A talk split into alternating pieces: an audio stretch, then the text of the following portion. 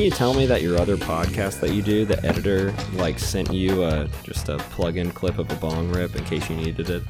Yes, um, because on the Patreon episodes that we do for Cinematary, the other podcast I do, we've started doing this thing called Film Theory and Chill once a month, where in the first half we like read a piece of film theory and discuss it and kind of walk through it page by page, and then in the second half we just have a chill sesh and talk about things not related to film and they let me hit the bong on mic. So good old zach dennis host of that podcast the main host and coordinator of it.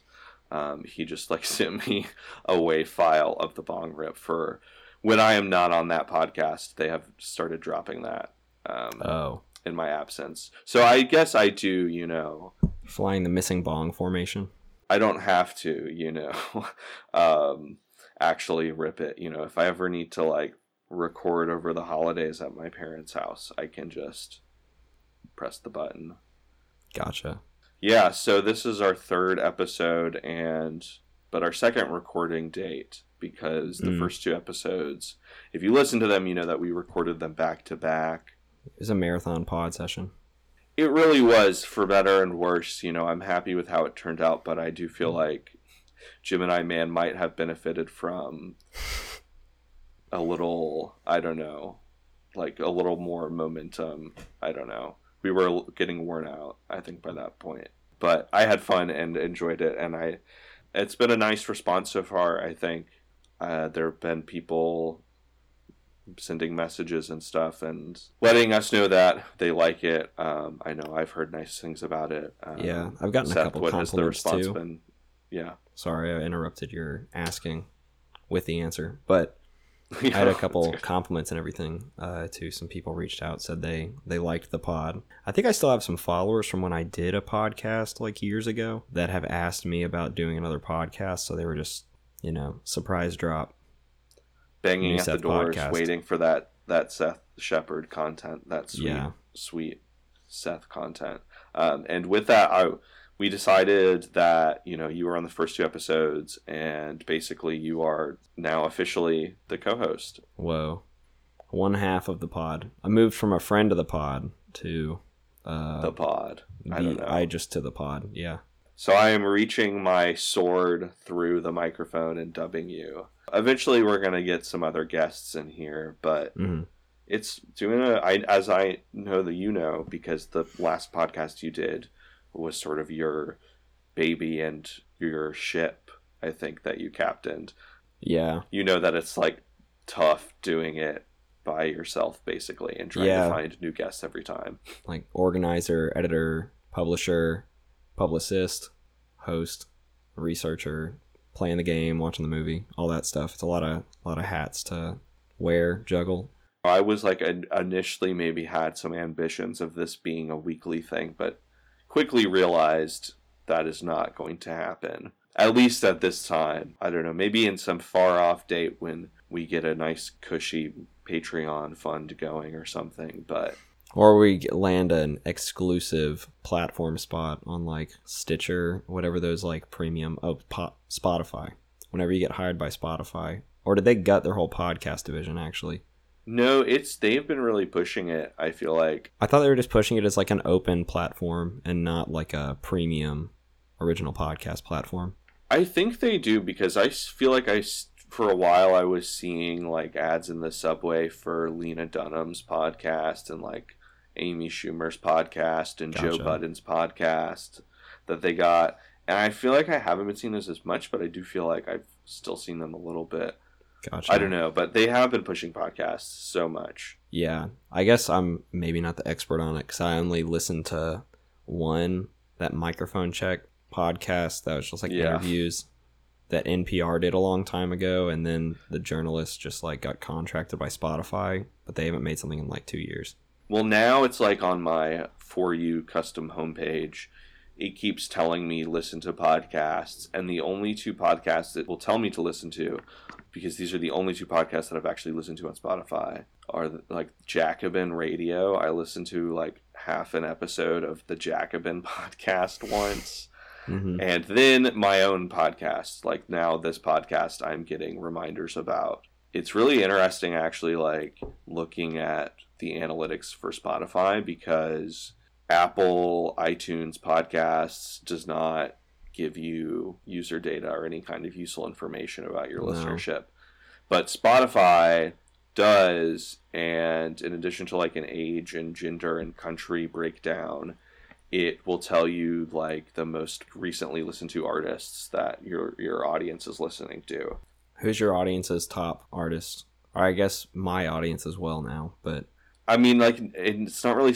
I need to pull it up now, but um, the last I checked, it was like Kanye and Big Thief, and I think Angel Olsen was on there too. Let's see, let's see. I'm pulling this bad boy up. it seems like people who read you in Pitchfork and listen to the Pitchfork artists listen to Yeah, your podcast. yeah, But also, I get those are just kind of like general, like overall shared artists. Yeah, right now it's Earl Sweatshirt, Kanye, FKA Twigs, Danny Brown, and Denzel Curry. So I guess it's just like people on Twitter hmm at this point. So that's that's all I have to say about that really. Um, I would also before we wrap up talking about whatever we're talking about right now, I would like to say just a quick apology for the audio quality on my end on the first episode. It wasn't I don't think it was as much of an issue on the second episode. I think it was still a little bit of an issue, but I got this brand new nice fancy microphone to become a real deal big boy podcaster with Yeah. and in classic stoner fashion, I did not change the input over on my computer. Mm, technical difficulties. Exactly. I didn't even know what the issue was. I just was like, what the fuck is this, like, inadvertent ASMR trigger, this scratchy sound on my voice? And lo and behold, a listener pointed out to us that it was sounded like a laptop microphone. Mm. And my laptop has been through shit. So, of course, my microphone sounds like shit. Um, so, hopefully, now that will, I think the input is corrected now, and hopefully, that will not be an issue um, for today's episode.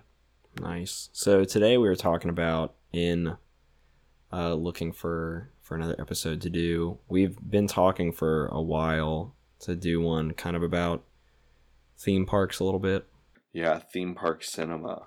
Yeah, Martin Scorsese, the the filmmaker, the hot take, right? The New York Times columnist, some writer named Martin Scorsese. This guy, what does he know? Yeah, but he just said that uh, the Marvel movies are are like theme parks. So then we were talking and just kind of thinking about what a theme park would actually. I don't know what uh, movies like about theme parks Yeah, are even like. Uh, so we were just kind of unpacking maybe what what theme park cinema might be and and maybe a bigger context for that. But that turned into maybe a, a bit more than we thought it would in terms of preparation. I feel like from what we've been talking about, I feel like it will hopefully be our next episode. Hmm But just involved a little more intensive research and watching of just some fucking movies. You know, you've watched The Haunted Mansion now Yeah. and Tomorrowland. I was gonna watch Towering Inferno, but that's like a two and a half hour long movie. Yeah, I know that's the dilemma I've been coming up against with this topic because most everything that I have my eye on is like two hours plus. Like I've been meaning to watch Waterworld, um, and that's you know like 135 minutes, and I just have not been wanting to devote that kind of time to Yeah. Waterworld right now. So we decided that I mean it's been a minute since we recorded a podcast, published one. Uh, so we figured we'd just kind of find something a little bit more bite sized. So we landed on on the the new internet. I don't. I think everybody's like come around on it to where maybe they don't like it anymore. But Baby Yoda. Yeah, it, it, it was interesting. I feel like watching. I don't know. I don't feel like the tide has completely turned totally negative, hmm but I do feel like maybe it's just reached a natural saturation point. But Yeah. it is was surprising to me, like people did seem to genuinely enjoy Baby Yoda for like long, a little bit longer than I would have expected. I'm interested though. So Baby Yoda, for those who don't know, or those who are off Twitter and somehow found this podcast, Or who don't watch Disney Plus. Or yeah, don't watch Disney Plus, not Star Wars people. All understandable. But there's a baby version of Yoda in this new show they've put out on Disney Plus called The Mandalorian. And I'm actually interested to see if maybe people get sick of baby Yoda and then get sick of The Mandalorian since the show is on like a weekly release schedule instead of an all at one content dump like most streaming shows have been for a long time. I mean, maybe week by week you'll just get fresh new gifs of baby Yoda, fresh images and people will find new memes for it, or if they'll just stop watching the show because they're so sick of Baby Yoda. Yeah, it's been just the I think like the big thing on Twitter in the past week, week and a half that just is just like generating all kinds of, you know, reaction gifs and and all eh, all that. Basically, I mean, I think it originally just generated a lot of interest because within the Star Wars universe, not to get all nerd alert on you, but it's it's really kind of I don't know. Honestly, I thought it was a little bit shocking when I heard that that was the twist at the end of the first episode of The Mandalorian, which I have not watched, but I don't know if I'm going to watch it. Yeah, I haven't seen it either. I had a week of Disney Plus to try out, and then uh, my brother didn't pay for it, so I guess I could burn my own week trial on my own account. But then, you know, you're putting yourself in another database. so basically, within the Star Wars universe, Yoda has you know exists in sort of a class of his own. When it came to the expanded universe, you know the various books and video games and comics that exist in relation to Star Wars, all the spin-off intellectual property that it's created. Mhm. Um, the one really kind of hard and fast continuity rule that Lucas enforced was that none of the authors or creators could reveal anything about Yoda's species or his origin. You know, there could not be another Yoda like being. Obviously, in the prequels, that changes because there's this other Jedi Master, Yaddle, the female Yoda, basically, who's not really a major character, but is Yeah. just there. Uh, there's also Lego Yoda. Yeah, from the the Lego Star Wars franchise of games. Who I guess yeah, I mean basically is his own character. So Yoda species has never been named. It seems like it will maybe be named in this series. Um, you know, so some people are think that the Yoda species is the Whills, which was like the original name of Star Wars was the Journal of the Whills, and the Whills were basically like this Jedi species that sort of originated the Force or something like that. So Baby Yoda is like not actually Yoda, but just another of his species. Yeah. I guess the Mandalorian takes place after Return of the Jedi. The baby, though, is actually 50 years old because the species ages so slowly. You know, Yoda is 900 years old when he dies. Whoa. So that's just a little fucking nerd context on Yoda because there has been some, I've noticed a little bit of confusion. You think there's a disinformation campaign? There really is people saying that no, this is actually Yoda in baby form. Maybe it's some Mhm. like crazy J.J. Abrams Star Trek time loop where it really is baby Yoda brought forward in time. It was a little shocking because I was like, whoa, you know, like Lucas would never reveal this. And so Disney is just, you know, doing this real hearts and minds campaign trying to get everybody on board with their new streaming service with the cutest fucking thing imaginable. I didn't know that it was a end of the first episode reveal thing. Initially, I saw the way people talking about it was like a plot twist of like, oh, the shocking reveal at the end of The Mandalorian. Because I guess like it gets to the end of the episode, you know, he's been searching. This bounty hunter has been searching for his bounty, and you don't know what it is, and then it's revealed at the end that it's this baby Yoda that I guess is like they're doing scientific tests on or something. Yeah. Werner Herzog is in The Mandalorian, and there's this, this whole kind of discourse about like an interview he did where he said that Baby Yoda made him cry because it was so like something Werner Herzog would say about like n- nature. Is he crying in a good way or like a an upset way? No, and I like this thing. It moved me. It touched me so deeply with its Yeah. manufactured adorability. So I don't know. It's like become this very popular online thing, but there's been this other side to it where very briefly it seems like they've been returned, according to an article that I just found from like Gizmodo.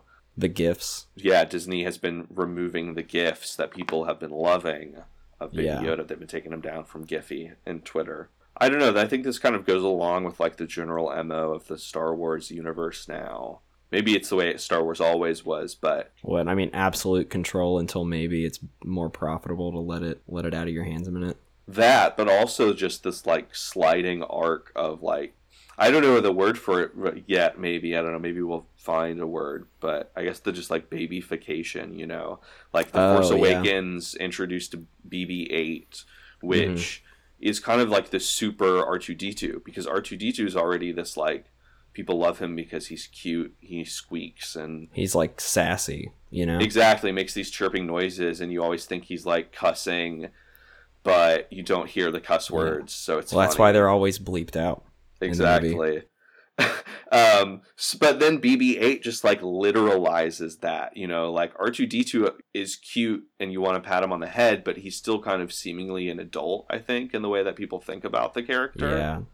BB-8 is very like round, really Yeah. shiny eyeball, but also more expressive in terms of like having like in the first movie that Disney made, isn't there like a thumbs up thing?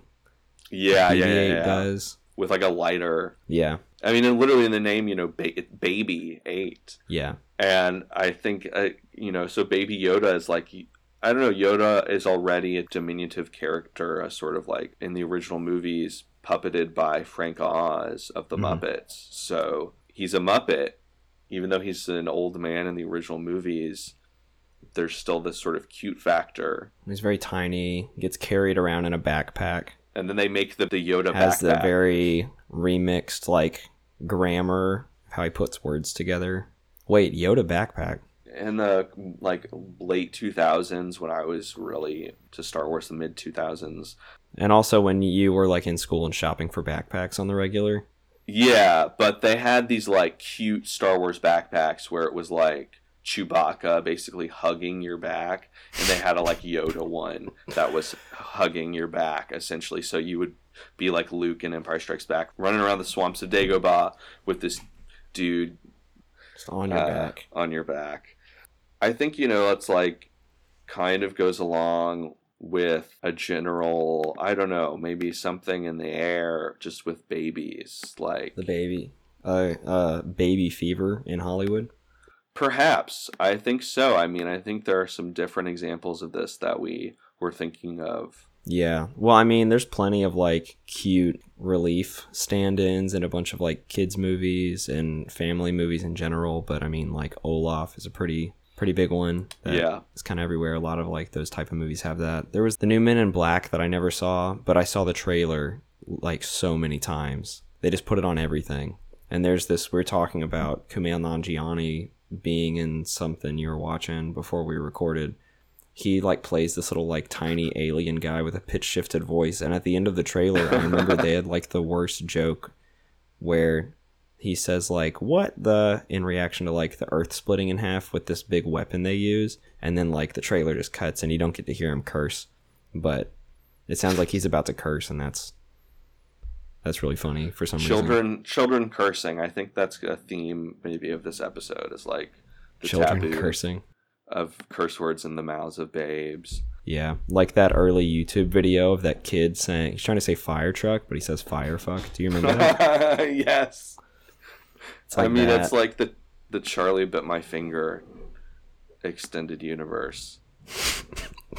but you've also got in the Disney family, you've got Baby Groot, which is kind of the same thing as like Yoda and R2D2, where Groot is already, you know, he just says, I am Groot, and you have this just like awe sort of reaction to this character, and then Baby Mhm. Groot just like brings out that inner baby in the character already and like yeah. makes it I don't know, makes it into basically a Funko Pop of a character. Basically. And it's really funny when you hear like Vin Diesel's like pitch shifted really gravelly, but then like lifted up to be like kind of a higher register voice. Say, I'm Groot. So we have baby Groot. There's a it's weird once you start leaving the Disney family though, because you start getting like the boss baby.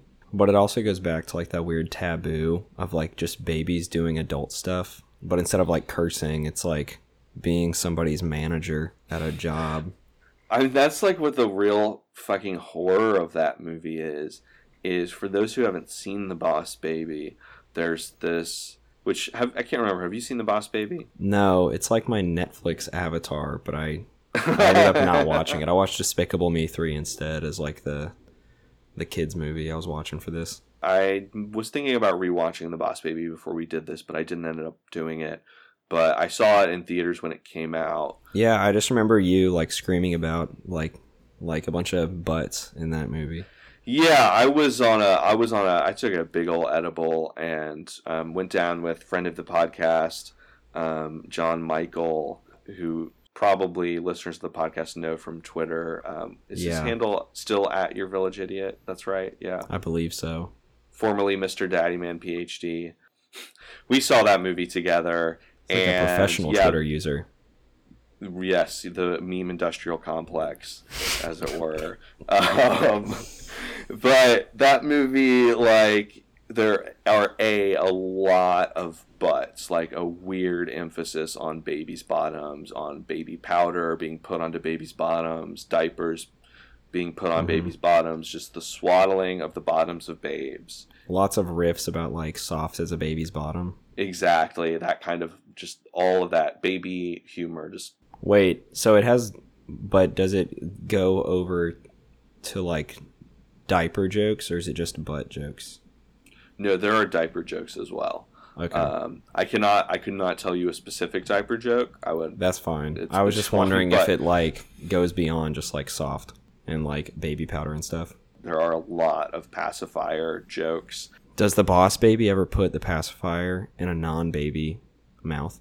Yes, there's That's a key. there's a- Classic shit right there. There's a key sequence in which the boss baby's older brother, you know, who's discovered the boss baby can talk, obviously because the boss baby wears a fucking suit. It's not a normal baby. So he's like, "Uh, well, I want to know how babies are made. I want to know what happens. And so the boss baby hands him a pacifier and says, okay, if you want to find out, you have to suck on this. And it reminds me of this episode of Nathan for You where Nathan is trying to market this toy that no child wants by telling children that if they don't buy the toy that they're babies. So he's just like bullying kids into being like oh well like if you don't have this you're a baby. So like obviously you're a baby. And then they make their parents buy it. Um, the the kid is the older brother is like no i'm not a baby. I don't want to put a pacifier in my mouth. And the boss baby aka alec baldwin is like Mhm. suck it and the older brother's like, no, you suck it. The boss baby's like, suck it. And they just keep screaming, suck it, back and forth until finally the boss baby shoves it in his brother's mouth. And they go on this mad peyote trip together. Did he drug the pacifier? Uh, seemingly, that's what this movie is implying. And they go on this trip to the place where babies are made. In the factory where babies are made, when the baby's about to pop out, they tickle its bottom. And if the baby laughs, they check it off, give it a diaper, it's a normal baby, it gets to become a human being eventually. But if they tickle the baby's bottom and it doesn't laugh, it has no sense of humor, and then it is sentenced into a seeming eternal lifetime in the managerial class as a boss baby, which is I assume, based on what the movie kind of says, because this is a fucking baby with Alec Baldwin's voice, that it's not just a boss forever, but a, a baby forever, and it will like never rise beyond that or age or anything, which is like a deeply horrifying idea. You're like at both ends, not both ends of the age spectrum, but both ends of like the. I mean, being an adult and working for long enough that you become like the the boss, but you're still a baby. Yeah, I mean that's it's you know maybe if you take it to a furthest extent, it's like capitalism just makes us all into infants, you know, because we can't ever really do anything for ourselves because we're just dependent on the bosses. I don't know, getting real Chapo Trap House in here, um, but i don't know that movie does for me is very useful and because it's kind of like as we were listing like just different sort of babies, you know, using that term broadly to just refer to like any cute creature in a movie. There's a lot of like underlying horror to these. Well, actually, I mean, while we're on Boss Baby, there's another place this pops up with another baby.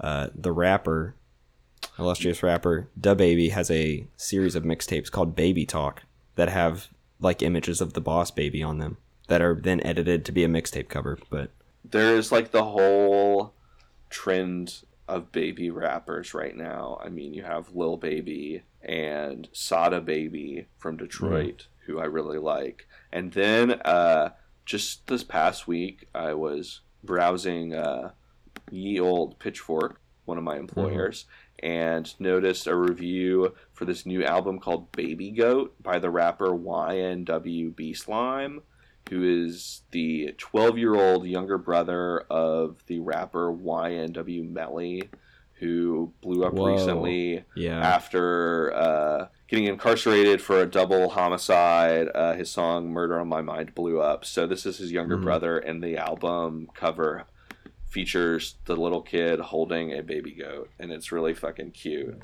But it's like the whole thing with any kid rapper is this like okay, they're a little kid, but they're saying like kind of some fucked up shit.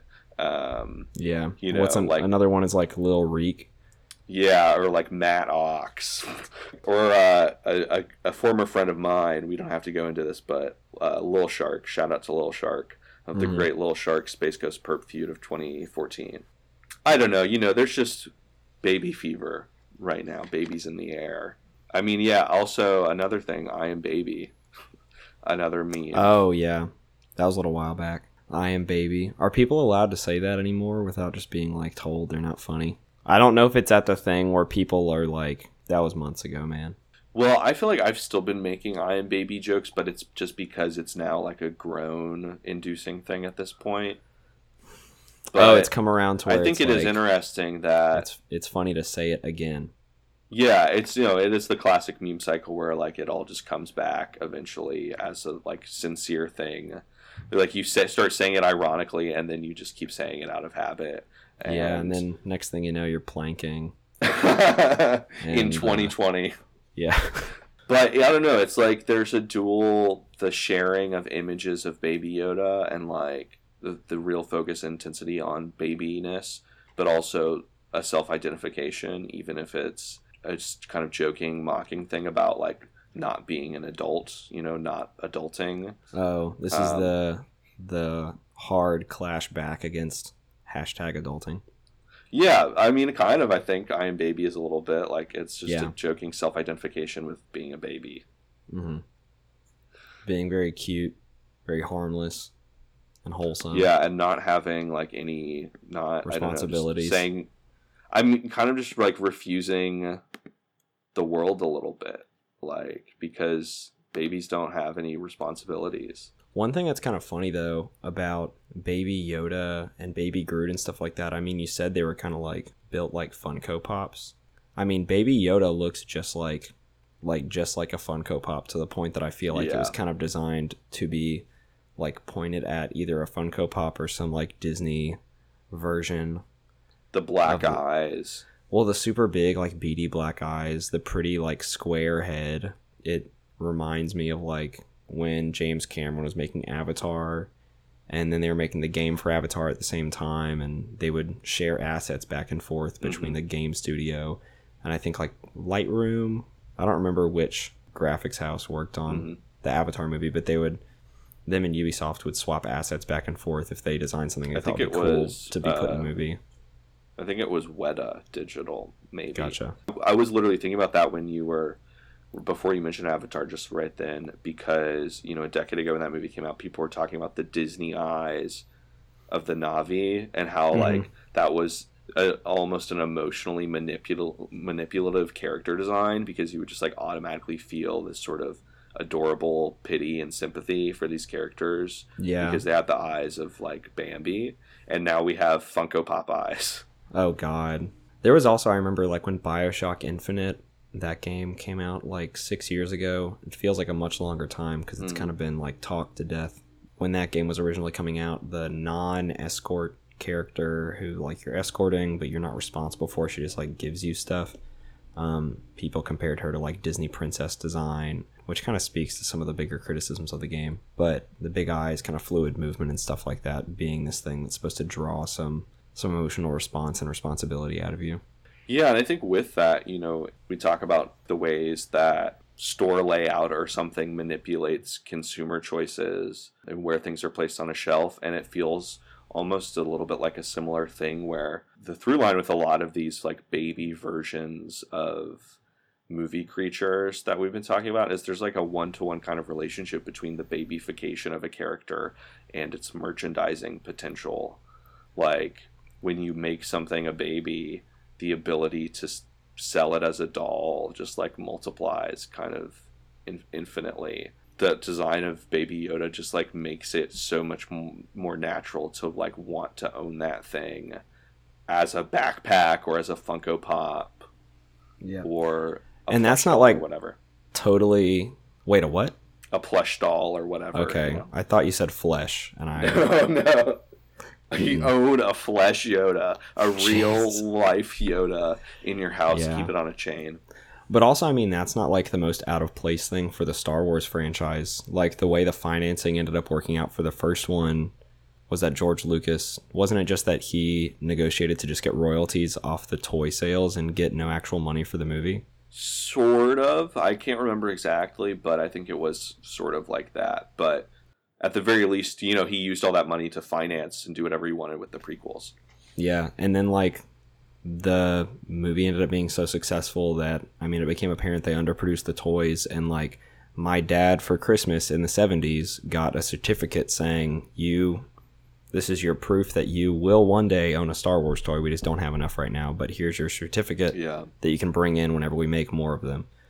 Um, so whenever people like maybe get on like a, a pedestal or soapbox or something like that about Star Wars and how this is, you know, something like Baby Yoda or just the general like mass production of toys is so, you know, out of character for the Star Wars franchise. Yeah. I mean, Star Wars kind of created the modern toy merchandising situation or at least opened up a lot of pathways that have led to it. Absolutely.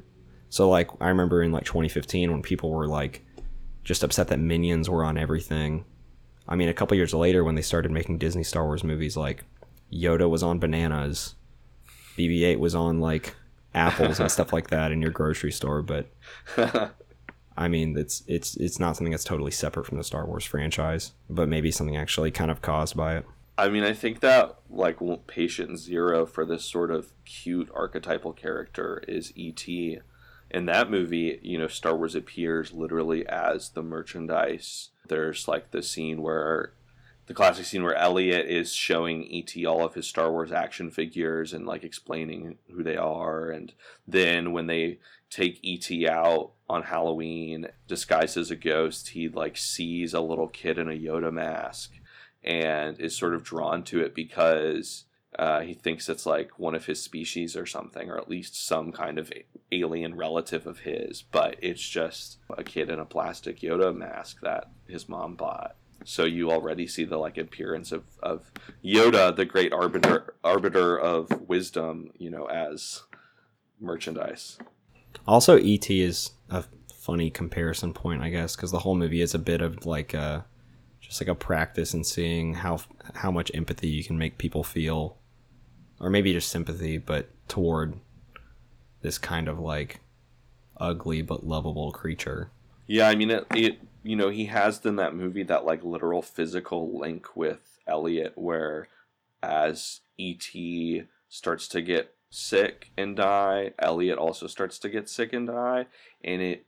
I do really love that movie, but I totally can see what people, you know, who really criticize Spielberg as a sort of, I don't know, master manipulator of blockbuster cinema. Like E.T. and a child are literally one and the same. This like ugly alien are identified so like you just feel your heart is just wrenched because both of them are like dying together so et is literally just like equated with a human child and um, you see kind of this trend in the 80s and i feel like a lot of it is a response to et hmm Well, I mean, you have stuff like yeah, the Gremlins, and then Gremlins Two, which is pretty actively engaged with like the merchandising and and manufacturing of a lot of these kind of cute stuff, like the cute aesthetics and toys and stuff. But I mean, more broadly, just kind of with like Reaganite capitalism in the eighties. yeah i mean i feel like you know the hulk hogan cameo and Mm-hmm. Or the part where like the Gremlins kill Leonard Maltin with the VHS tape of the first Gremlins movie as like a garrote. Yeah, it's just like that movie is like this reference a minute, like metatextual nightmare, and it just feels like consumer culture kind of caving in on itself or something. hmm And I guess this relates a little bit to what we were saying earlier about the taboos of babies and cute things acting like adults or, you know, committing violence or cursing or something like that. But there's even a point in the movie, one of the references is to Rambo, I guess First Blood Yeah. Part 2, but Gizmo ties a red bandana and shoots like an exploding arrow at some gremlins to kill them at one point. Yeah, and I think the like most extreme version of that kind of character is Chucky of uh, the Child's Play franchise because it is a doll possessed by the soul of a serial killer. So it's just you know this supposed to be this friendly animatronic Mm-hmm. computerized computer like you know microchip doll who talks Yeah. to you but then he swears and is really horny and gets a lot of like sexual pleasure out of murder Yeah. But also it's like uh not even like an organically or one that you're led to believe is like this organically cute thing, but it's a doll that is manufactured to be this thing that, you know, kids want to have, parents think it's adorable, and also it's Yeah. it was back in the 80s when like Teddy Ruxpin and a lot of the computerized talking animals and and toys and stuff like that going around. So it's just this thing that's manufactured to be, you know, lovable. yeah i mean it feels very much like a response to the cabbage patch kids craze or you know some of the other dolls of that time or characters you know like et or alf even just like it feels you know i not to plug my own shit but i, I wrote i wrote an essay about this uh, Mm. this year for the outline if anybody wants to check out more extensive thoughts on chucky but it is the like just i guess a nightmare sort of of mass production of like this thing is manufactured to have an emotional bond with a child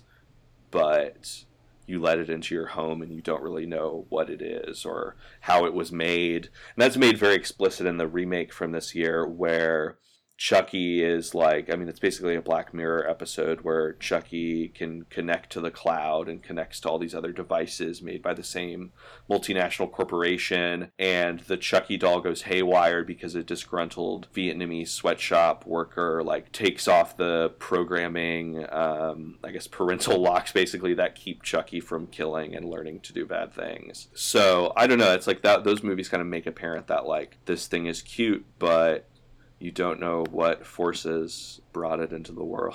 And I think that you mentioned Minions a little bit, and I Yeah. feel like that's a really good example of like cute, but there's something underlying weird. Yeah.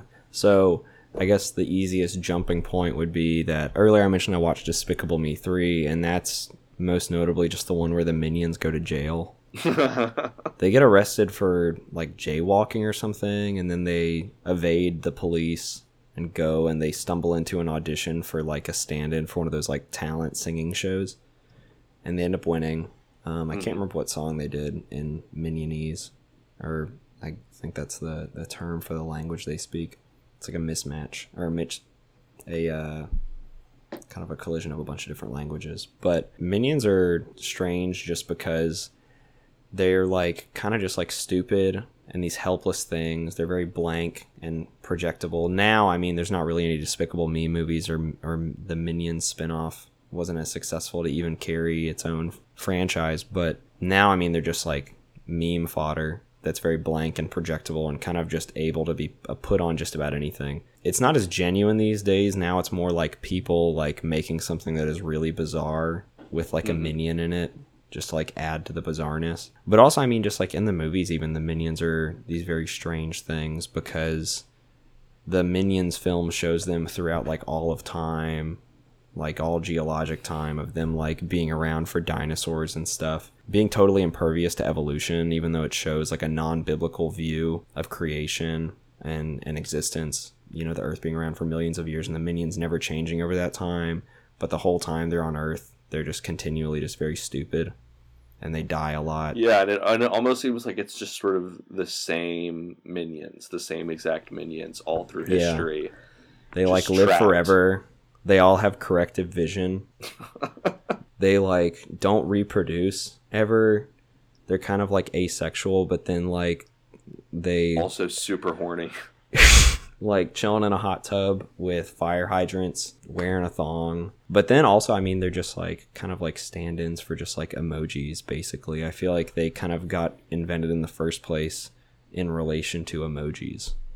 Yeah, because the yellowness. I mean, it's almost like a Lego dude too. Mhm. I hate that I'm fucking taking it here, but it almost is like the minion is like invites this projection of horniness and sexuality upon it because it's this like It's like I don't know, like some kind of fun. It's it's like it's like some kind of I don't know, like phallic desire, some kind of like Lacanian bullshit thing of like you know this desire, like sexual desire that like can't that's never fulfilled. Like you know, desire once desire is fulfilled, it goes away. But the minions like don't have the ability to have sex seemingly, so they're just like horny forever. Yeah, so I was reading this this article from the Awl RIP. Classic. Rest in peace. Yeah. Yeah, but by Brian Feldman. I remember reading this in 2015 and just like Oh yeah. I remember where I was when I read that. going nuts over it. It's called Mm. How Minions Destroyed the Internet, but it kind of like unpacks minions as memes and then also just like in the movie. But in this thing, he also talks about how like they like have butts, but then like never use the bathroom, never like have sex or anything like that, but they have butts. I don't know, but also minions are just this very bizarre thing because they just like took over the world for a minute for these things that kind of stood for nothing. But I guess that makes for for a great canvas for like memes and stuff. Well, it was such an intense saturation. I feel like because it was both going to Barnes and Noble and seeing all of the Minions merchandise and stuff, and Mhm. like Minions Angry Birds crossover Oh stuff, yeah, shit, and and all of that. But then also going online and seeing all of these like fucking insane deep fried minion memes, or like the classic Reba McEntire Instagram 9/11 tribute, where it's like a minion with a butterfly with like the American flag on its wings, and it's like never forget. And so it was just like everything was just deeply surreal for a minion when like Minion Mania was at its peak around, I guess around in mid 2015 when that article came out. yeah. I guess this was in the lead up to the Minions film. There's one Despicable Me after this, and then it all it all went down. But I don't know. It's that's the interesting thing. I I think that kind of our one idea that we've been talking about is in the minions, and another one starts to emerge. I think in this too. Both and there's like this staticness about minions, like you were saying. You know, we Mhm. see evolution happen around them, but they don't evolve. Well, it at once is like totally like about the history of the Earth, but also the Minions are so like ahistorical. It's like Forrest Gump. That's what the movie is basically. Yeah. Also, like a common thing that people, I guess it's not as common anymore because people don't talk about minions as much. They're not like as much of like a frequent bother as they used to be. But like the minions are these things that throughout history are supposed to be serving the most evil people Yeah. in the world, but then the films never show anything like World War II or like Yeah, slavery or anything like that. They never really delve into those moments in history, but this is I, it's just like a very weird way that it talks about like the history of the Earth and the minions being on it. Yeah, I mean its whole idea of villainy is very like I mean, I guess Groot or is that what's his name? Not Groot. Is that It's just Gru. Gru- G R U. Gru. God, that's confusing. Groot and Gru. But Gru Yeah. is a like, you know, I don't know, classic like almost silent movie idea of a villain with like the twir- you know, twirling his mustache, a black bowler hat kind of thing. Yeah, just really big and bald and just like kind of hyper expressive. There's no horror or evil really in that world. The only horror is like in the minions themselves not being able to move past this state. Do you see that? I think we were talking about that with the boss baby. I was also thinking about this like I was trying to find this and I swear to god I read it at some point when I was younger and really into comic books, but I couldn't find what issue it was or something. But I remember reading an X Men comic where the X Men got turned into babies and they still had the like mental capacity of their fully grown adult selves but they were like trapped in the form of babies. And i just remember reading that as a kid and being like jesus like that would be so fucking terrifying and awful to have my brain now in a baby's body. We were talking about like babies and video games, hmm and one thing that we I think you brought it up was that there's this mod for Fallout 3. The opening of the game is an hour or a couple hours where you're playing as like a baby and then a kid growing up in this like vault and then you leave and that's kind of when the game starts or at least the non-tutorialized part. But there's this mod where you just play as a baby the whole time. You're able to get out of the vault as a baby and then you're walking around this irradiated wasteland uh, after babification. that's like man i don't know that that's some spooky i Seeing a baby running just- around. Yeah, and just like imagining being a baby in the apocalypse, like trying to crawl around Mhm. a radiated wasteland, trying to survive. on this list also this is like this top 10 babies in video games list another another one you gotta include is bonk from bonk's adventure um, and everything and that's where you're just like a baby but in prehistoric times and you have a really really hard head so you're just bonking Bonk. yeah bonk i guess that that has come back there's like that meme of the emoji head getting hit with a hammer Mm-hmm. bonk. Actually, last night at a friendsgiving, they were watching Midsommar. Uh, at one point, there's a spoilers for like an hour into this two and a half hour long movie, but somebody's head gets hit with a hammer, and somebody in this big group just said bonk, and it was actually pretty funny. but on the note of like babies as somehow horrific or like evil or villainous, you know, I think there's something very particular to like animation and like, you know, the boss baby is this totally like constructed, drawn, fake thing. Like hmm animation is just like totally completely subject to the whims of its creators. I mean, it reminds me of the classic Looney Tunes short Duck Amuck, where uh, Or what Daffy Duck? It's Daffy, right? Not yeah, Donald? it's Daffy. Du- uh, yeah, Good. Daffy Duck. Yeah, I got yeah. I was like pausing for a second because I was having the same issue. yeah, I got my Um, media corporation straight in my head, but it's like a very active conversation between Daffy Duck and the animator who's animating the scene and actions and everything and drawing the body and the actions and writing the lines of dialogue and everything for Daffy.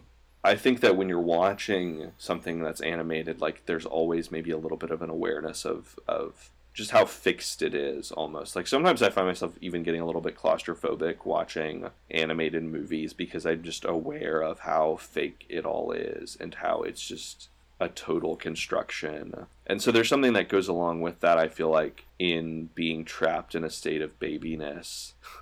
Um, and the horror of permanent babydom. Um, and I was thinking about the early Pixar short film Tin Toy, hmm which was a kind of a predecessor to Toy Story and one of their first. It was like kind of a a bit of a tech demo, not in a dismissive way that some people talk about movies like Avatar or like first games for a new generation of hardware specs and everything being tech demos to really flex the hardware. But I mean, it was kind of one of their first things they were using to show off what they're able to do, trying to get funding. Right, literally a like proof of concept kind of thing. So, you know, it's like this little toy one man band guy um, who is being terrorized by a baby who just wants to put everything in his mouth. And Mhm. so you are in aligned with the perspective of the toy, and the baby is just overwhelming and huge and monstrous, both just because of the plot of the short, but also just because of the you know, I don't mean this in a like pejorative, but just because of the crudeness of the animation of that Mhm. time, and they were not able to fully render a convincing human. And despite all their best efforts, it the baby just looked like an old man. It, the baby just ends up the animated baby, or at least the CGI baby, is suited to that role of like villainy.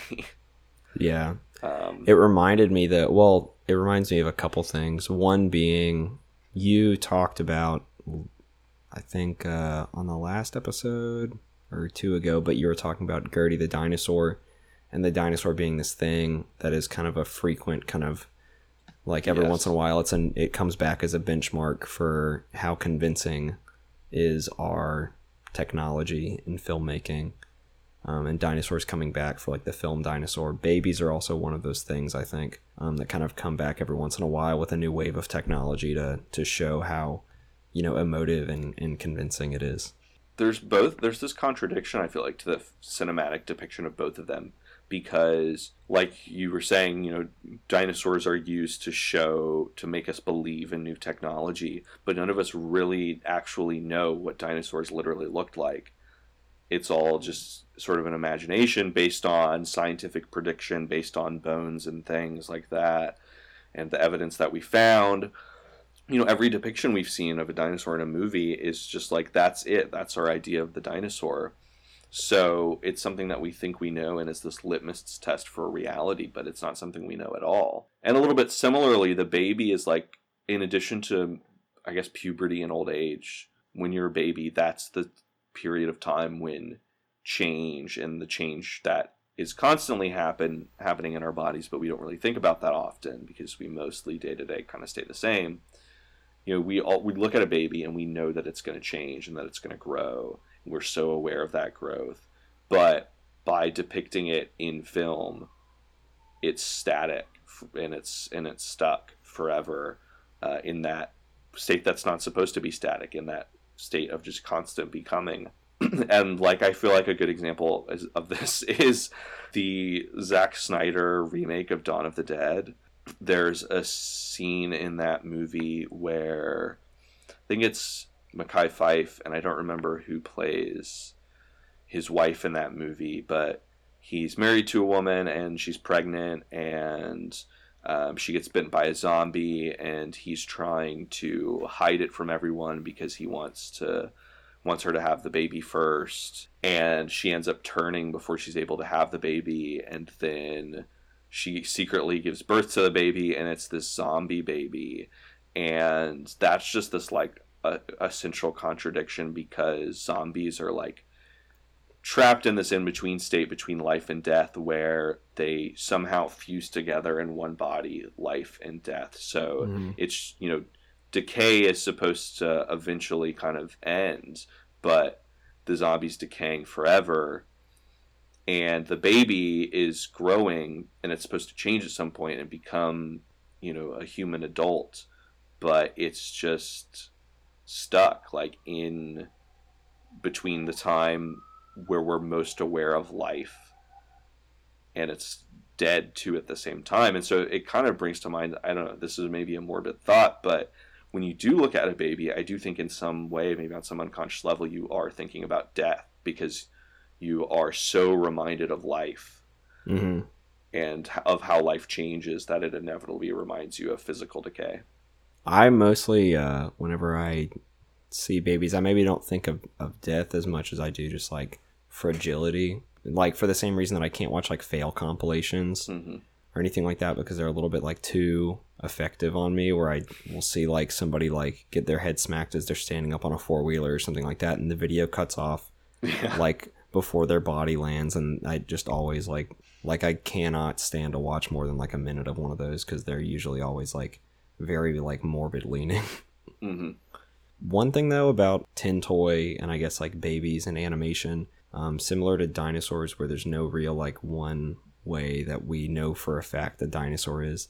I know there's a long history of human babies and everything like that, but there's also whenever uh, someone is a baby, kind of a characteristic of being a baby is uh, behaving like probably more uncannily than than most like regular adults are just because you don't really have a standard for human behavior um, you're still very much just kind of absorbing everything and learning what is normal um, and your brain is still growing and, and gaining all these different functions and, and systems and processes so there's no real like one believable way to animate a baby i know there's you could look at like a poorly animated baby and say well that's just maybe poor animation but there's no real one way that that babies behave um, and I think that maybe early, more crude animation or more coarse animation is a, a good. I don't think it's like a total mismatch to have a baby animated that way and and kind of behaving a little bit robotic. But also, I think that kind of suits it for a more villainous role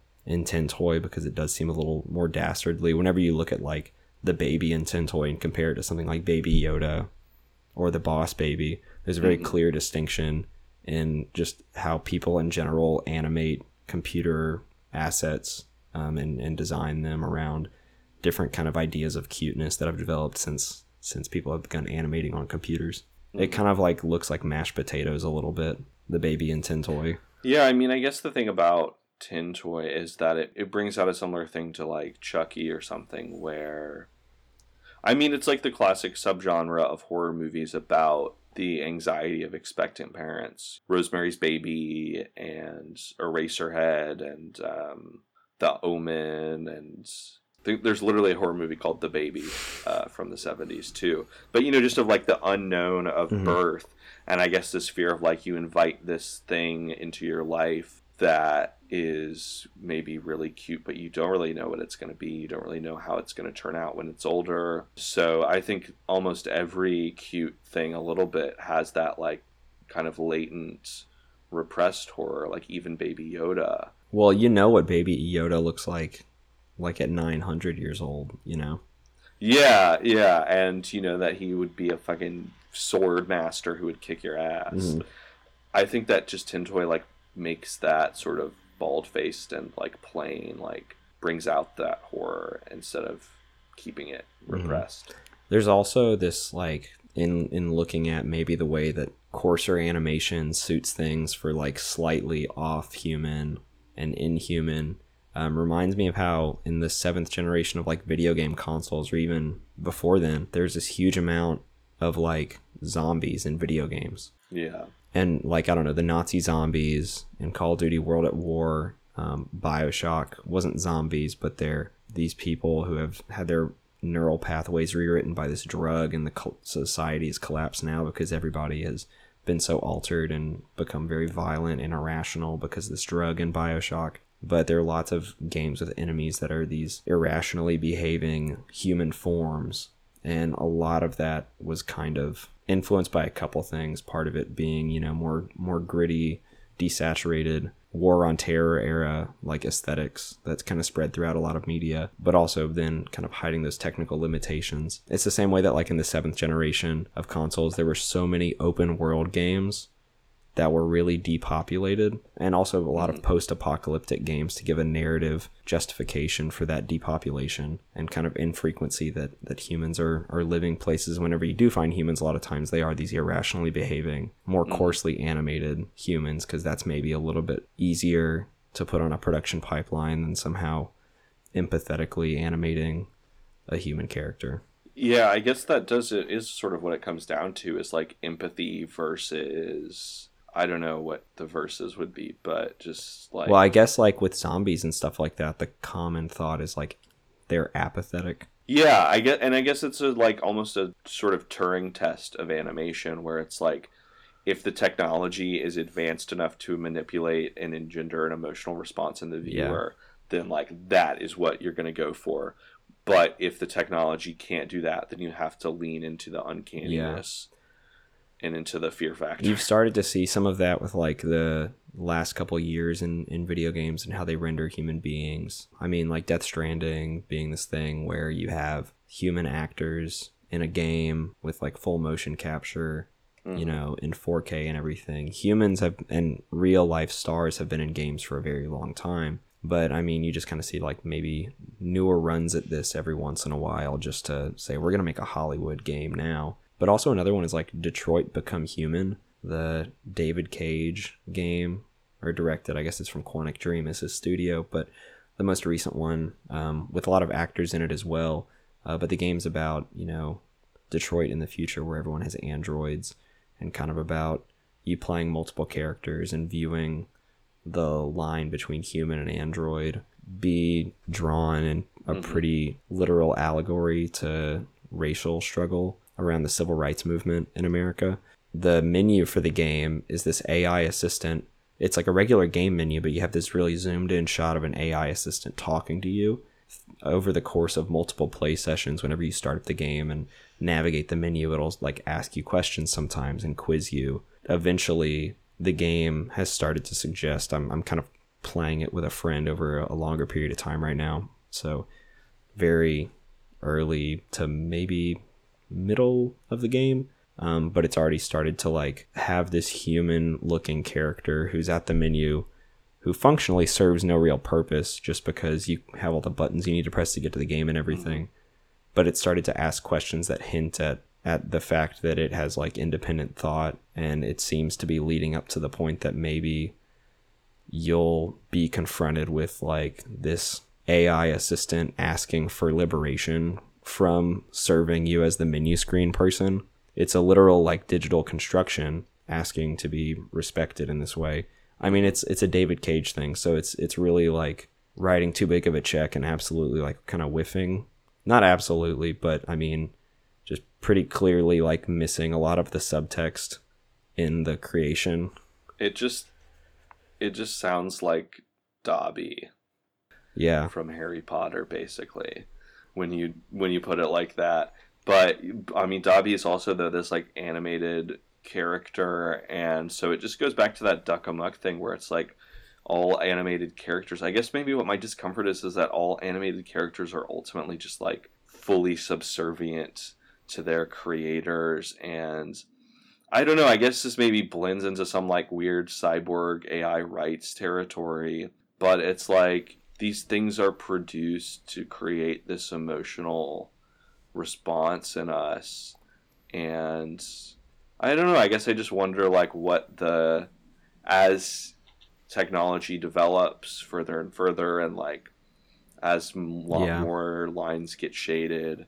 I mean to bring it back to Star Wars, you know, the flip side of Baby Yoda is like the de aging kind of of Carrie Fisher or Peter Cushing. So it just is like you know as animation, the lines between animation and the actual capture of reality are broken down more and more. It's like what's what's the ethical responsibility there? I don't know.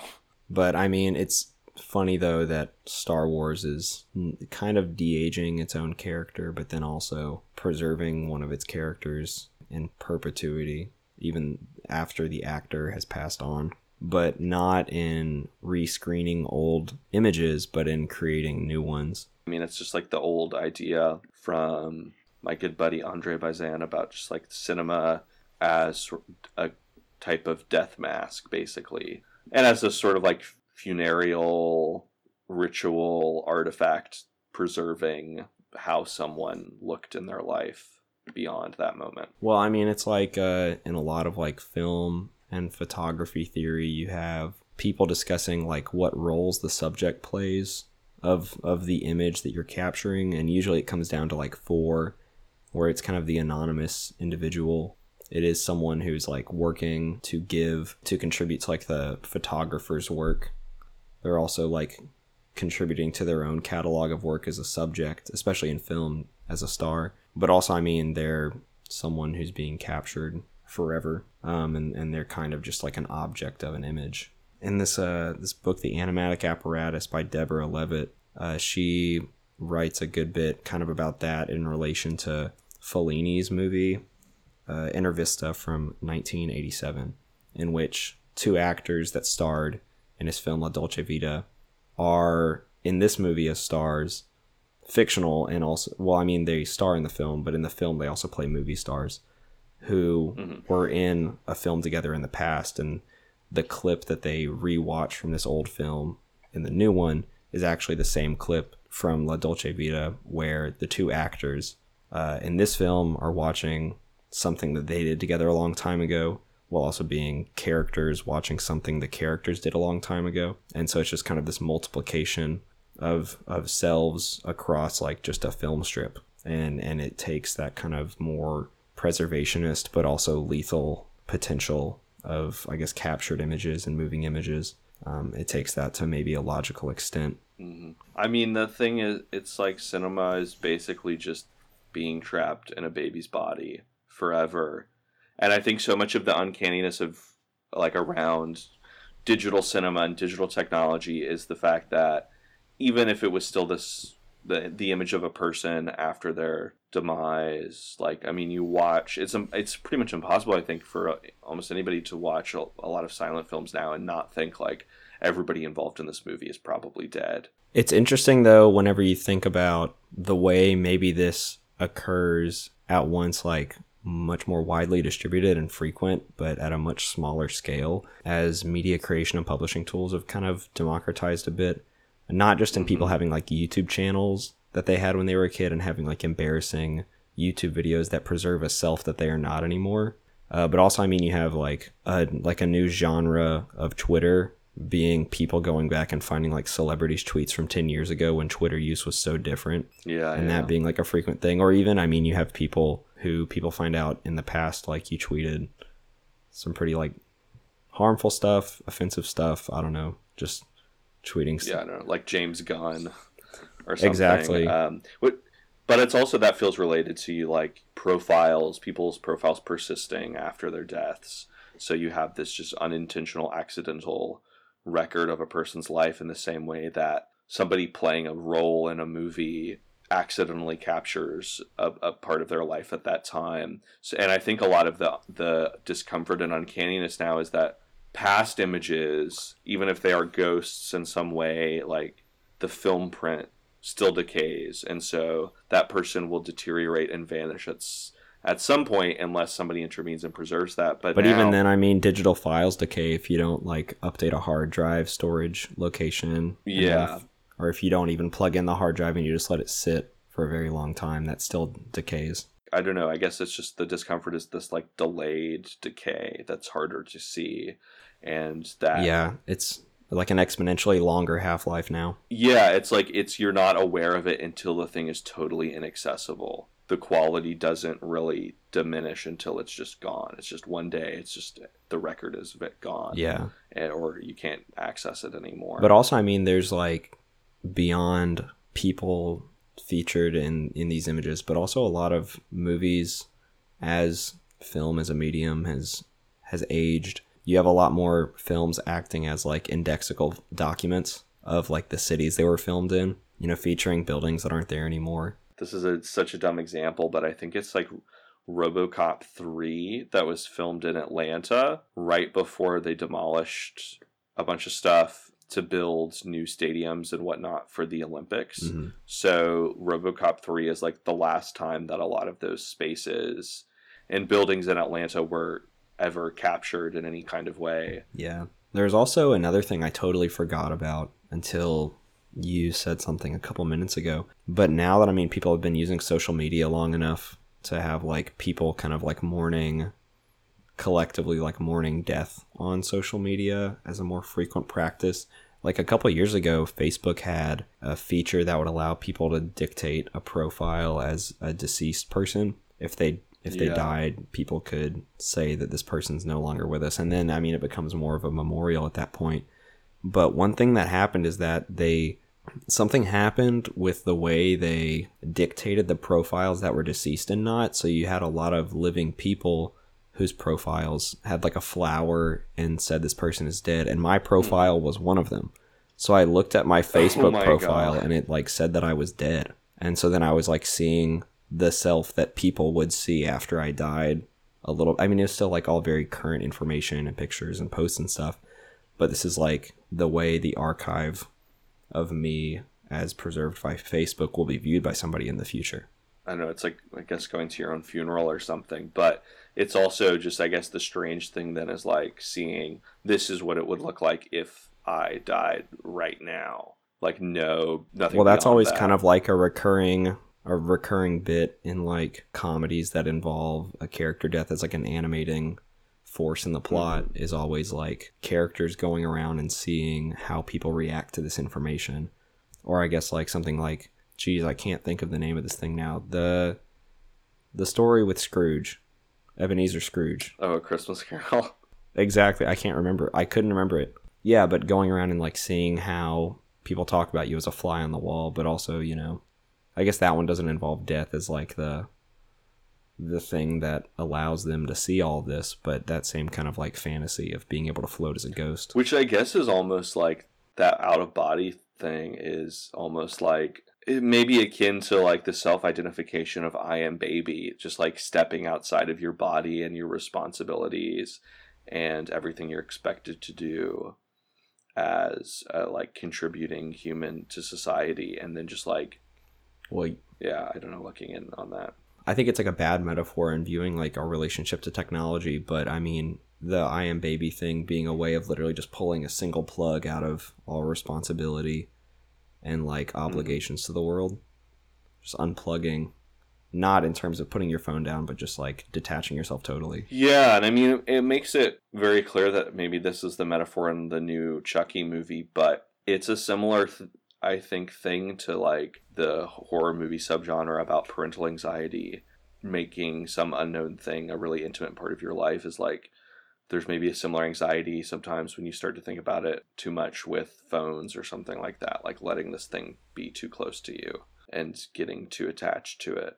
But maybe to like to uh, start wrapping it up, a, a closing note to arrive on when Baby Yoda was at its height a few days ago, I was reminded of a tweet that I made a couple months ago where the caption was just Buff Yoda because I was just like one day compelled to Google Buff Yoda and I found all these like deviant art drawings of Buff Yoda. Like, I mean, some of them were like obviously more ironic or joking things where it's like Yoda with tattoos of like saying I lift and shit like that or like Yoda with weights. But then there were ones that were like more seemed a little more horny. It was funny because after we started talking about Buff Yoda at my job, somebody just like showed me a drawing that they made, an original drawing of Buff Yoda. It's just like everybody wants Yoda to be buff. It's the like I think this the hidden desire and it's just very interesting in Yoda.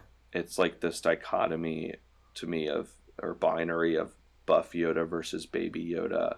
Well, I guess the thing with Yoda is that he's like seen as someone who's like not a very capable warrior because of his like size and age Yeah.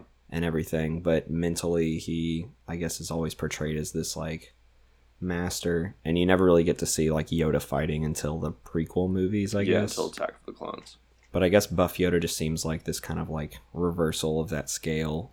Maybe not being like a totally incapable, knowledgeable mm-hmm. person, but somebody who's like very much more matches the the image of the physical warrior that people think of with like a big buff soldier or something.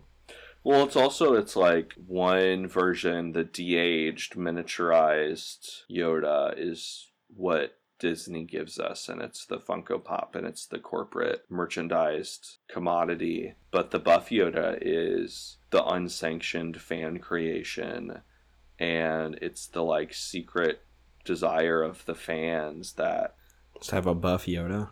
I, I, I don't know what it is exactly, but there's just like some to me some kind of relationship between this like the control of animation and like hmm turning Yoda into some into like buff Yoda. Like it's just I guess Yeah. there's I don't know maybe there's to me there's like always maybe some weird s- sexual underlying element to animation where it like gives you that ability to control and like act out your fantasies fully. So Yeah. Buff Yoda is maybe too dangerous for Disney because it makes that too clear because it's like really drawing that out. hmm It's funny though that Yoda was such a heavily like controlled and like quarantined like IP, like you cannot touch Yoda or anything like that. Do you remember when the new EA Battlefront 2 game came out and people like were just kind of really mad about it and it Yes. did not sell very well? So part of that was because like this was when Disney was trying to establish Star Wars as a new thing again. So EA won this bidding war to make all the video games for Star Wars and they've released like 2 or 3 or something like that cuz so many of them get canned because they try to make them very big microtransaction economies. Mm. And Battlefront 2 leaned very heavily on microtransactions, and, and that's why people were very upset about the game because they're like, oh, to unlock all this content without paying any money, I have to play for like 80 hours or something like that um, to unlock like Darth Vader, but I could pay money and very easily get it, and it just makes it where it's very easy to win. The reason that they ended up using microtransaction as this like aftermarket value kind of drive was because, or I guess not microtransactions in general, but microtransaction items that give you an advantage in the game and make it easier to win by paying money. It ended up being the reason the game didn't sell well, but they had to do that because the other options for making aftermarket sales in video games are either season passes and extended content that you have to pay for, like story or, or maps or something like that. Or the other option being like visual customization, like being able to change the color of your lightsaber, um, being able to make like Obi Wan Kenobi dress in like all pink. And apparently Disney was very controlling over the image of the Star Wars stuff and everything. So like you can't customize characters and muddy what people think of them. So the only option they had left was making people pay to be better at the game. But since you couldn't do that, like you couldn't have like a a cool tattooed Yoda skin or anything like that. You couldn't have a sexy Yoda Yoda in a dress or anything like that. And to me, like I think about, I mean, yeah, you say Yoda in a dress, and I think about like the cartoonist R. Crumb saying that his like first sexual desire, like feeling of sexual desire, was seeing like Bugs Bunny in a dress in Looney Tunes. Well, it's funny because now a lot of people talk about like Lola Bunny from Space Jam being this very like sexual awakening type of character in a cartoon. Yeah, and you know, I guess it's all connected to hentai and just like the internet being horny and then making jokes and bits about horniness and you it, the line between the bit and reality is blurred, but it's just like every animated character is like subject to this buffification it seems like or this like sexualization uh almost. Like i mean you know minions very perfect example Yeah, I guess like one of like the early things people like learn about the internet is like what is it like rule 34 whatever Yeah. that thing is on like that like reddit ass like rules of the internet list it's like if it exists there's like fan drawn porn of it or something Right. And I think even just mm, beyond that, like there's just an in, there's a, just a meme interest in like Yoda behaving badly. Like when I was tweeting about Buff Yoda some, uh, one of my mutuals pointed me towards this like early, I guess it was sort of like a LimeWire audio meme where it was like Yoda behind the scenes and it was somebody doing a Yoda impression and it starts just oh with like jeez. dialogue from the movie and then he starts saying all these like offensive things and it's supposed to be like yoda drunk or yoda stoned. And i mean you look up stoner yoda and like it i mean it makes sense like you know the way he talks and shit that like people are like oh he's a stoner king but there's just like all these just photoshopped pictures of yoda with red eyes like with yeah. a massive doobie one time i went on google and i looked up grateful dead star wars. Oh my god. And you find like so many images of yoda. Jerry is yoda. Yeah just all these crossovers that make sense with a more like stoner leaning group of people. But I think ultimately, just what it brings it back to is like a Yoda being this like wise character, and just people, I guess, want to subvert that in some way. But also, I think you hit the nail on the head, like bringing it back to the IP control, because it's just like the more that they try to control Yoda, the more they try to make Yoda a baby, the more people just want to make Yoda buff. Like the more intensely you try to clean up the image and sterilize it and keep it under wraps, which then is ultimately just like trying to really like regulate the commodityness of it, like keep it a product and not a thing that people interact with and engage and make their own in some way.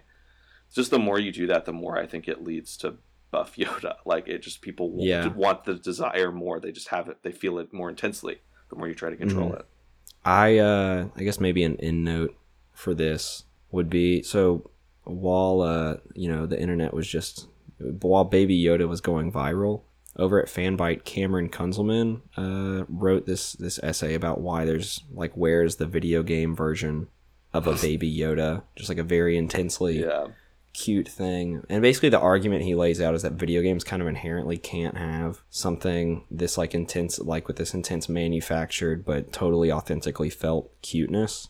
An example is like in Death Stranding you have this baby attached to you at all times. But the reason this baby is attached to you, this kind of is actually like the Zack Snyder Dawn of the Dead zombie baby is this baby is like born to like a dead mother or something. It's like very, very kind of fucked up, but born to a dead mother, so it's connected to this dead world that Norman Reedus is not able to see, but the enemies are like in this like overlapping dead world. So you need this baby to be able to see the invisible enemies hmm to Norman Reedus's eyes.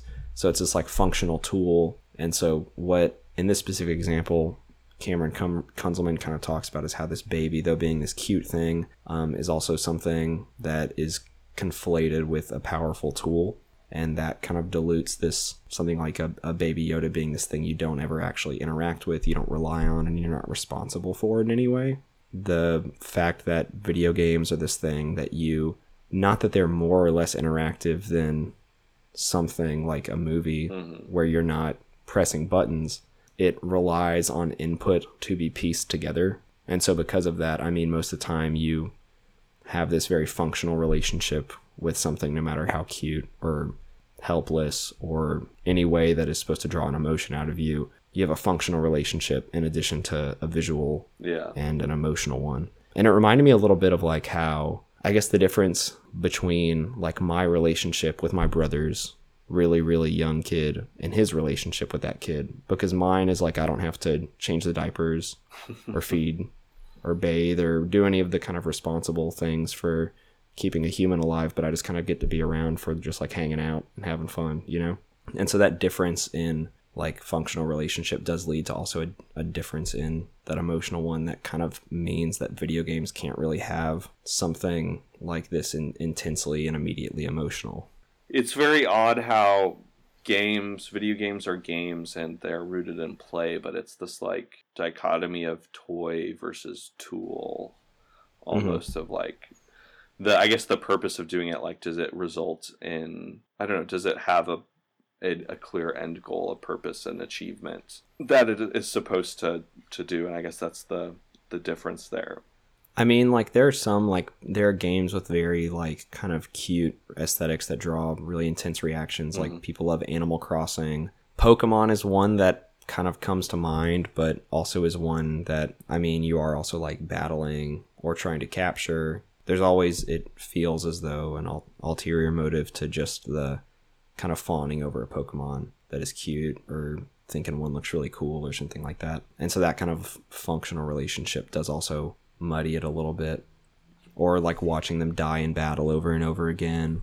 Mm-hmm. Or being kind of disappointed in one because it didn't perform as well as you thought it would or something. But also I mean that functional bond over the course of Pokemon, JRPGs traditionally that very functional and very like formal relationship you develop with a fictional character made out of pixels or made out of shapes and, and polygons and everything can over the course of a very long game like a jrpg can give you different relationships with with those characters in a story but it, it doesn't bring about that immediate evocation like a baby yoda or, or a minion or something like that or an emoji It's uh I think Detective Pikachu is like a little related. I don't know, just like Detective Pikachu being this fuzzy, cuddly, cute thing, but also voiced by Deadpool. Like it goes back to I guess kids, you know, kids saying cuss words. Yeah, well, baby or not baby, Detective Pikachu like drinks coffee and everything. Yeah, he fucking loves coffee. Yeah, he's like making wisecracks. He goes to like seedy underground Pokemon fights where Diplo's a DJ. I, I hate that I thought of this, but I was also just thinking of in the movie Her, like the video game that Joaquin Phoenix plays in that movie, which is some kind of Oh, open yeah. world thing where there's this little cute little Fuck. avatar dude like who just swears at you who's voiced by Spike Jonze and like says all these terrible things. I don't know, there's Sorry. always this like I don't know, I'm it's trying okay. to think of the person who made that. David O'Reilly. I forgot his name, but Oh, he's yeah, the guy yeah. that made like Mountain and everything, and now he kind of makes like Instagram augmented reality filters Mhm. of like a baby in a stomach with your face on it, looking at a phone screen, What the fuck? And then it like spins out to the whole world surface being covered in your face. But anyway, he also made this game called Everything that just has like David Watts philosophy tapes playing over you, just controlling different objects on the earth. hmm I don't know, but he made the game in her where the little thing like curses at you in a, like a little pipsqueak voice, you know? Yeah, and I guess it's just kind of the same thing. It's like wherever there is something childlike and innocent, there's a, a wish to defile it, and wherever there is a baby Yoda, there's also a need for a buff Yoda. All things are balanced, like the Force. You could probably make one of these, but I just had a really bad mental image of like one of those like a country boy will survive memes, but it's like a buff Yoda. please make that. Please, I will hit the retweet so hard. it could be a cover image for this. I think on maybe on that note, we should put Baby Yoda Call to it. bed. Oh yeah, It's past his bedtime, I think. yeah, back in the cradle. He's 50 years old, but he still has a strict curfew. Any last? Do you have any last thoughts on Baby Yoda versus Buff Yoda? Not really. I like feel like I should watch The Mandalorian to I just don't have any thoughts. I don't think I should watch it just to to Yeah. watch it, but I feel like to develop more thoughts on Baby Yoda. I feel like I might need to Yeah, I mean, as somebody who, because I still don't actually understand like how it happens in the show. yeah, yeah, I feel that. I've seen so many people be like, "Is this from like a TV show? Like, what is this from? This is just this baby Yoda is just everywhere, and I don't actually understand it." I mean, as somebody who really loved Star Wars at one time, I'm still like a little curious about it. Especially, it's just such a sharp reversal from George's position And even like Disney's position of IP control. to I think to conclude this episode, I'm gonna have to instead of a song playing us out like the first two episodes, I think I'm just gonna put in the full amazing audio of the legendary unaired Master P and George Lucas interview on MTV, where Master P calls George Lucas John Lucas and then asks him if he smokes weed because Yoda's green and talks funny. And George is like, Nope, absolutely, nope, never. Hmm. Green? Hmm. I don't know what that is. Toeing the company line. Exactly. Those Walt is you know, he may be in the cryo chamber, but he was He not lives on forever in our streaming box. Well, I guess on that note, So I guess we'll have another episode in next month. in the month of December, our theme park Yeah. cinema will be coming soon. I also think before I don't know, maybe too ambitious, but before the end of the year, I'm also interested in doing this Jack Ryan episode. I've only seen uh I've seen like some of the 90s Clancy Yeah. stuff. Uh, But I have seen Jack Reacher. And you've played Splinter Cell, yeah. you know, and you've seen The Office. Jim Halpert, baby. Uh, Yep. Nuclear Venezuela. Yeah, looking at the camera. Uh, you know, I think that we were, as we were talking about recently, you know, I think we want to kick off 2020 with some decade coverage. Yeah. Everybody's talking about that decade. No one can stop. So we figured we would just jump in. But also, I guess both of us have just been kind of weary of the end of the decade lists that are like from a big list of writers and try to present the decade objectively. Yeah, I hope we can get into some maybe forgotten nooks and Yeah. crannies of the last decade because I do feel like there's been a lot of stuff that's been forgotten Mm-hmm. already. Yeah, well, I guess that that's the end. So That's the end. Uh, I think also soon I want to get this hot our hotbox hotline. I could probably figure that out. But in the meantime, if you have any comments or questions, or you just want to drop us a line, you can find me on Twitter at TrillmoreGirls. Uh, and then I'm on there at ASAP Sunscreen. And some point soon, we'll probably have a Hotbox Twitter too. Whoa. We'll get it going. We'll get this shit right. We'll yeah, do it up. Professional. all in one spot. All right. Well, Well, until then, keep on token, everybody. It's Master P, and I'm about to go find out the dark side to Mr. John Lucas. So how do you come up with all these different stories? Wars? Is it just in your head, or you just constantly keep Yeah. creating these characters and create? I mean, It's the same- some, somebody told me you already have five episodes already done already. Well, I've got one more to write, and all of these were written 30 years ago. So I had the stories and everything all laid out 30 years ago. So you're a genius. That's what you tell No, me. no, no. So what I got to do to get you to fit me in those 30 years some kind of way? Well, I'm gonna keep, I'm telling you, I'm gonna keep calling. okay. Look, look at my sword. Yeah, well, you're gonna have go to sword school, Oh. Jedi school. I'm from the hood, George. But we have a really nice recording studio that um, everybody under the sun has used at one point or another. So maybe you'll have me come in here Sure. with no limit and do some Yeah. some music for the next Star Wars. You know what I'm saying? Have have Yoda dancing on there, getting down. Right. You know what I'm saying? Another thing I wanted to find out. You know, with Yoda, was he was he get high or something? On this one? Yeah, No, no. cause he talked slow.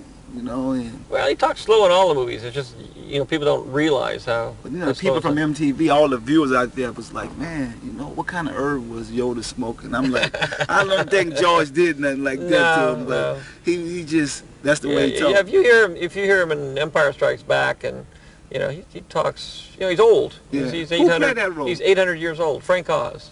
Is he that small? Yo, George, I got one more thing to say. I got one more thing to say, George. What could that be? May the force be with you. Oh yeah. Oh yeah.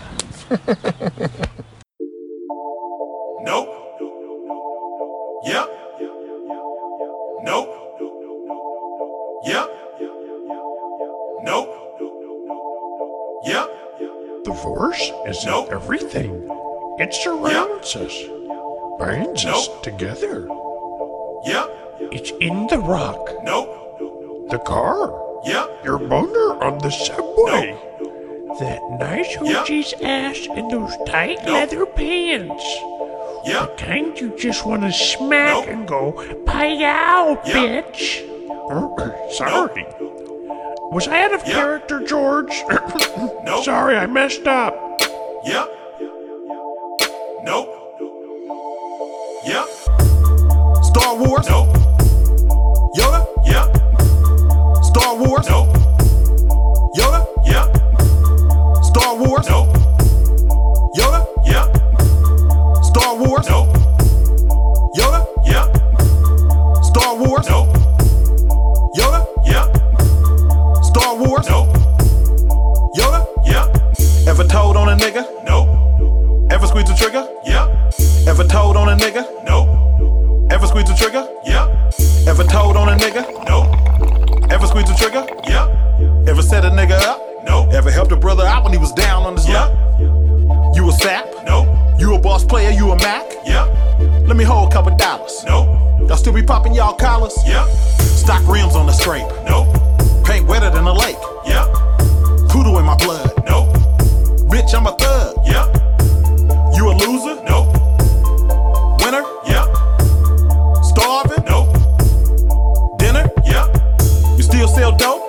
Now you clean it in a bar dove soap? Yeah. Got a little Gouda? Nope. Got a thumper, got a Ruger? Yeah. You in love with the hoe? Nope. She bringing you the dough? Yeah. You gon' cry if she leave? Nope. You gon' fly overseas? Yeah.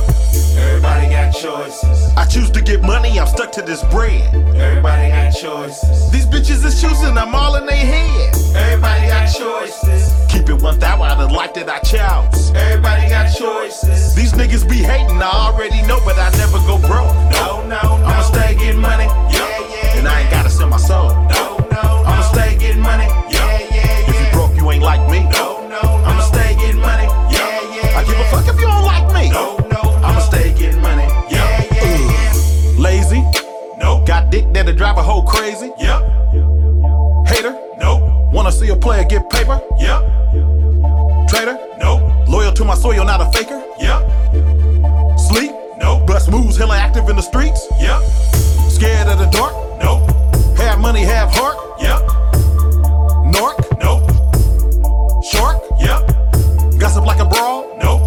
Check a bitch like a smog? Yep. Slipping? Nope. Tripping? Yep. As a gopher? Nope. Hide in a roller coaster? Yep. Star Wars? Nope. Yoda? Yep.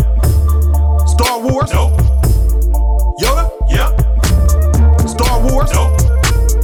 Yoda? Yep. Star Wars? Nope. Yoda? Yep. Star Wars? Nope. You know everybody been waiting on that baby. Yeah. Star Wars? Nope. Mean, it like ever Yeah. baby on baby drop, man. Ever Star since, baby, you know, ain't nobody drop shit. Let's go. Ha. I needed some shit with some bop in it. go. I flew past the whip with that blunt in my mouth, watched it swerving. That whip had a cop in it. My bitch got good pussy, fly her across the country. I finished the show and I hop in it. I got me a milli, I did it legitly. I'm still with the shits, I'm a hot nigga. Oh, you asking for pictures with niggas? What's your name? Get the fuck out the spot, nigga. Tryna figure which deal I'ma take. I woke up, couple meal on my plate. Let's eat. I'm investing in real estate. Uh-huh. I just went and gave my mama a 100 Probably won't hear me open my mouth, unless you hear me talking about finding some money. Let's go. As soon as I found that, I flipped that. Flip. I'm a little bit different, they get it. No, I'm stiff on the bitch and she dig. Tryna find out why baby ain't all in the mentions. No, she ain't get no DM from me. Bitch, this rich nigga dick, it ain't free. She be throwing that at, yeah, she good at it. Turn around when we fuck, make her look at it. Uh, she like, ha. I needed some shit with some bop in it. Let's go. I flew past the whip with that blunt in my mouth, watched it swerving. That whip had a cop in it. My bitch got good pussy, fly her across the country. I finished the show and I hop in it. I got me a milli, I did it legitly. I'm still with the shits, I'm a hot nigga. I'm unorthodox than a motherfucker. Hey, when you gon' switch the flow? I thought you never asked. Niggas ain't fucking with me and ain't bout what the fuck they be rapping about what they look scary ass. Ah. But to each his own, nigga. If you like it, I love it, no big, no fee. That boy say he get money. Oh, really? How much they just cut you a check for? A million. I'm going back to cap.